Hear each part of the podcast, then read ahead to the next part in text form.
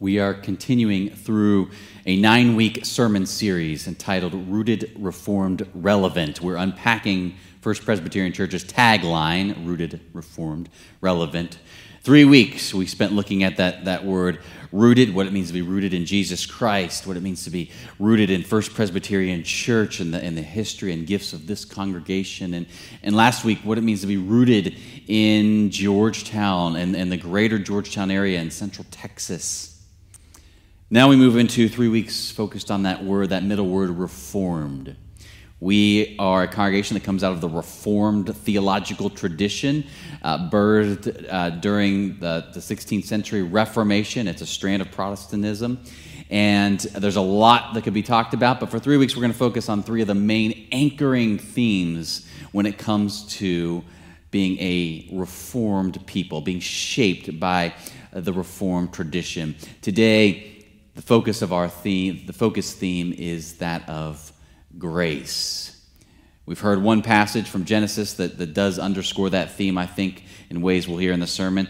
And then now we hear from Ephesians chapter 2, verses 8 through 10, a scripture that is in many ways uh, at the heart of Reformed theology.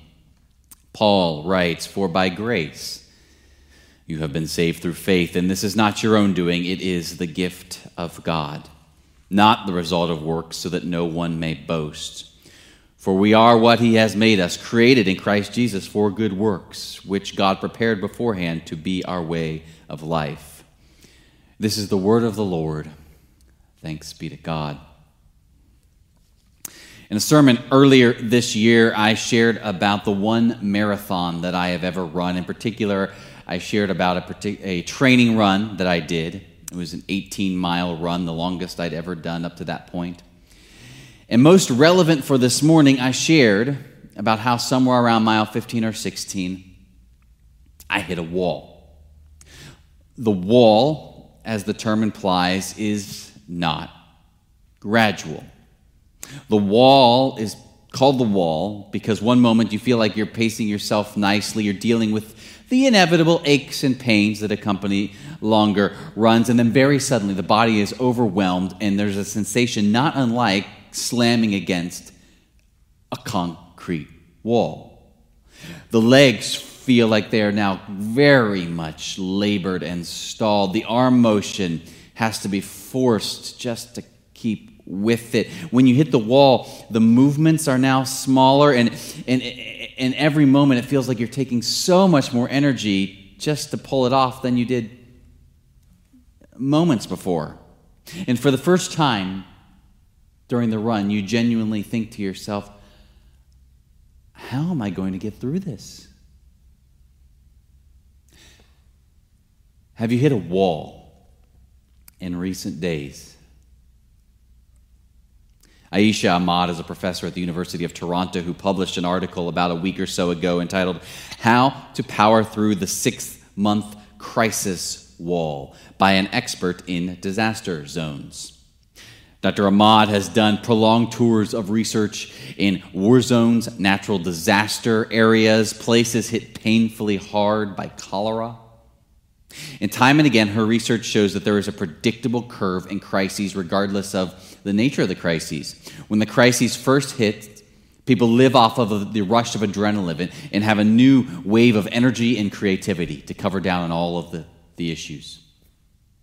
By months three and four, we can even develop a, a, real sense of confidence about dealing with the crisis, a little bit of a, a runner's high, if you will, like, okay, we're in this, but we got this. But then, just when you thought you were on that runner's high, her research shows it's almost like clockwork that at or around the six month period, those navigating prolonged crises hit a wall. They're exhausted. Every movement, every decision just seems more labored and fatigued. Thoughts of getting out any way possible become more constant. Her article, it was all over the internet, and my guess is because she was naming something so readily relevant to so many. So God blessed the seventh day and hallowed it because on it God rested from all the work that he had done in creation. We worship a God for whom rest is central. Rest is a foundational given. But notice, God does not rest because God hit a wall. The verb for rested is in Hebrew sabbat, which literally means stopped. It's the word from which we get the word Sabbath. And very simply, it's a word that conveys the task was complete, and so God ceased. No hint of tiredness or exhaustion. Karl Barth, the 20th century Swiss Reformed theologian, he impacts one of the more profound implications on the fact that, that God rested on the seventh day. First, Barth reminds us that on the sixth day, God created humans and tasked humanity with being fruitful and multiplying and being stewards of God's creation and, and ordering and naming and actively caring for creation. The sixth day, we are tasked with work. And then on the seventh day, the very first chance humans get to dive into their to do list, all that God has, has given them, what happens? Barth observes God rested on the seventh day. That is the first divine action which man is privileged to witness. And that he himself may keep the Sabbath with God, completely free from work, is the first word spoken to him. That is the first obligation laid on him. The very first thing humanity is privileged to witness rest. The very first word spoken to us, rest. The very first obligation laid upon us, rest. Rest first, then work. Receive the gift of God's favor and provision and delight in Sabbath, then work. Or, or put another way, grace first, then work. And this, I think, is where we can begin to see that, that the Sabbath proves a lens through which we can better understand something that's foundational to our theology as Presbyterians. Foundational when, when we talk about what it means to be part of the Reformed tradition. We heard how Paul put it so succinctly uh, that which we hold central. For by grace you have been saved through faith, and this is not your own doing, this is the gift of God, not the result of works, so that no one may boast. God's grace in Jesus Christ comes first. God's undeserved favor in Jesus Christ saves us apart from any work. We don't do a few good things with our lives and check in with God and see if that's got us on the, the good list or the moral list or at least the improving list. Or, and we don't fail and fall over time and again and, and, and have a God who's just sort of sits back waiting or, or no longer wants to have anything to do with us. We don't earn favor with God. We don't unearn favor with God. We rest in God's gracious favor first. And out of that grace, empowered by that grace, and thanks for that grace, we work. We offer our lives. And I think many a good Presbyterian would shout, Amen to that. Amazing grace is indeed what saves us. But often what we believe here and what we sing here, still, my sense is that our regular bouts with exhaustion and busyness and, and feeling overwhelmed, and there's never quite enough time in the day or the week or the year, and this is before COVID and during COVID, all of those are, are signs to me that while we may yet believe a good game and we may yet sing a good game, many of us still struggle to receive that gift that is central to Reformed theology, namely grace. Three years ago, Michelle, Leo, and I walked a portion of the Camino in Spain, a trip I know I've mentioned before. The, the, Camino is this long trail that's cutting across part of France and all of Spain, and, and many go there uh, year after year and walk part of it or all of it as, as a pilgrimage, as a spiritual journey of sort, this massive, long hiking trail. And, and at one particular rest stop on the Camino, we were, we were just there three days. We talked with this guy about why he was on the Camino, and Turned out he, he, he'd done it a handful of times, and he explained his reasoning this way I do the Camino because it's a place where my body catches up to where my mind wants it to be. Then he goes, Does that make sense? What he was getting at is that his mind wanted him to know, know a, a deep sense of true rest, peace, delight, acceptance. But somehow it was not fully known or received until the body caught up. Until he showed up and started walking quite literally in concert with where his mind wanted. To, to state the obvious, he could not know the gift of the Camino simply by mentally believing in it. He needed his body to walk it. Grace, God's unmerited, generous favor, that is central to what it means to be reformed. And most certainly, one cannot fully know the gift of grace simply by mentally believing in it. Grace is a gift from God in Christ Jesus that is received into our heart, mind, body, and soul.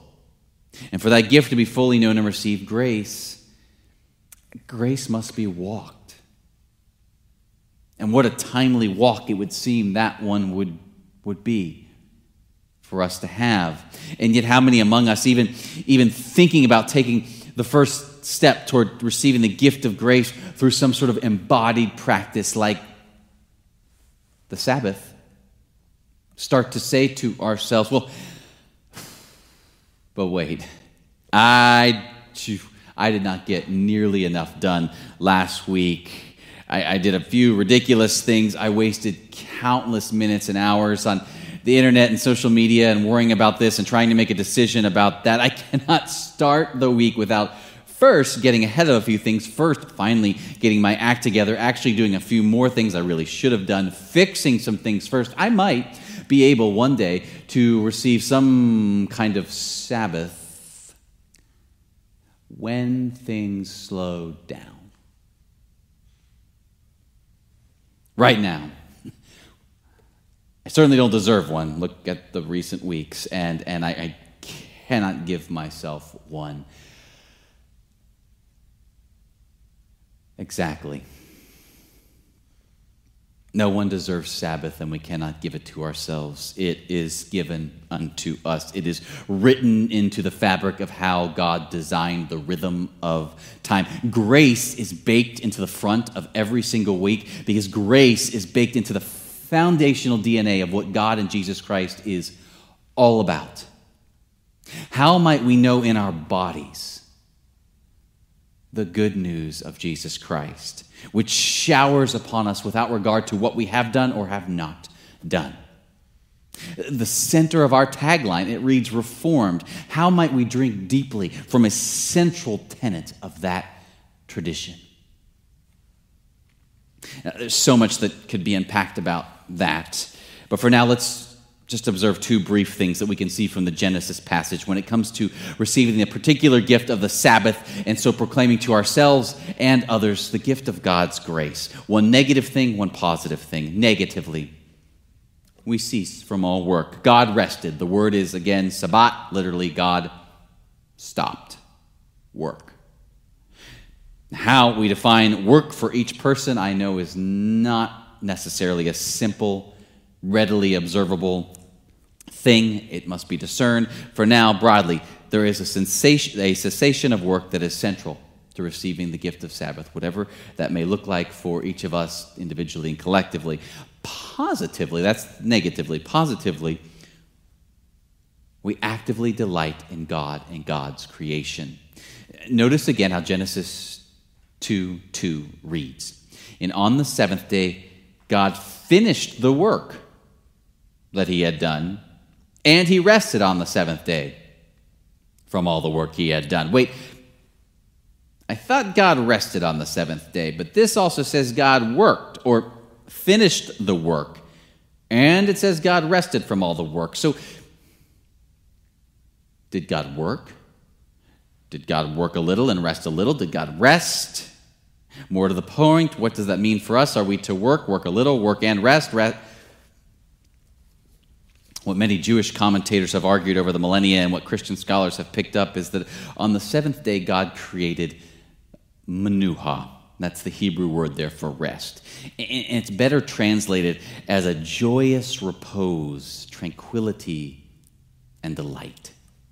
The idea is not so much a, a, a, taking a nap or a vegging out. It has an active sense wherein one delights or rejoices in God and God's creation. It, it, it's really a lot. The Sabbath, it's, it's much like walking the Camino and how on one hand it's not working right? You you don't see anyone journeying along the camino and they're and they're typing up emails and text messages and or fixing a car or doing chores. They're not working. And yet at the same time it is active. There are bodies in motion. There is noticing. There's walking. There's conversation. There's laughter. There's there's prayer. There's meals sabbath receiving is both negative no work and positive Delight in God and God's creation and the gifts God has given. Another way to put it, Sabbath is paradoxically active rest, which, interestingly, though not a Christian article at all, that is precisely what Dr. Ahmad in her six month crises article commends to people in this moment active rest. But with active rest, the idea is there is motion, there is delight there's noticing, there's energy used, there's worship shared, there's songs that are sung, but there's, again, also a cessation of work, of chores. What, what might that look like for us? If a whole day is not practical right now, given some of the intense caregiving or parental or other demands, you know, maybe it's, it's something we, we build towards. I mean, what does it look like? What does it look like not just to believe in grace, but to take some space and time and let the body receive the gift of God's undeserved favor? Let the body catch up to the mind. To be sure, there is real cost to receiving the Sabbath because real grace is always costly grace. All true grace is ultimately disruptive grace. I mean, if you take the Sabbath joyfully and seriously, well, that's going to shift calendars, schedules, priorities, and ultimately the heart of a people. Receiving the grace of Jesus, who loves us to the point of death apart from what we have done or have not done, my goodness, how that disrupts all of our categories for who's in and, and who's out, and who deserves love, and, and who should be forgiven, and who should not. Real grace is costly, disruptive grace to our normal ways of being. And yet, the man I mentioned earlier on that Camino, he was probably in his 60s or 70s, and he, and he said, had he known at his age, at my age, what he now knows at his age, he would have done the Camino 50 times at this point in his lifetime rather than a handful. He went on to say in that same conversation, eh, jokingly, but, but only halfway so, you know, you work, work your whole life trying to make money and then you go and live like a pauper. He was speaking of living life on the Camino. And there was a sense of reflectiveness in his voice that seemed to be saying, if I, if I know, if I knew then what I know now, other things would have been prioritized. Had I known about this gift of active rest along the Camino, all the other my, parts of my life might have been worked around this. There is a wisdom of those who are much further along in the pilgrimage. And the wisdom says, if I did it over, I would have aligned with the rhythm of creation much sooner. Rest first, grace first. And, and, then let all the other realities work around that, flow from that. I, I trust myself less with needing to get ahead and control all the days and where things are going. And, and trust God more with those days and all of that. And rest there centrally. For it's by grace you've been saved through faith, and this is not your own doing. It is the gift of God, May we receive such grace in abundance. Amen.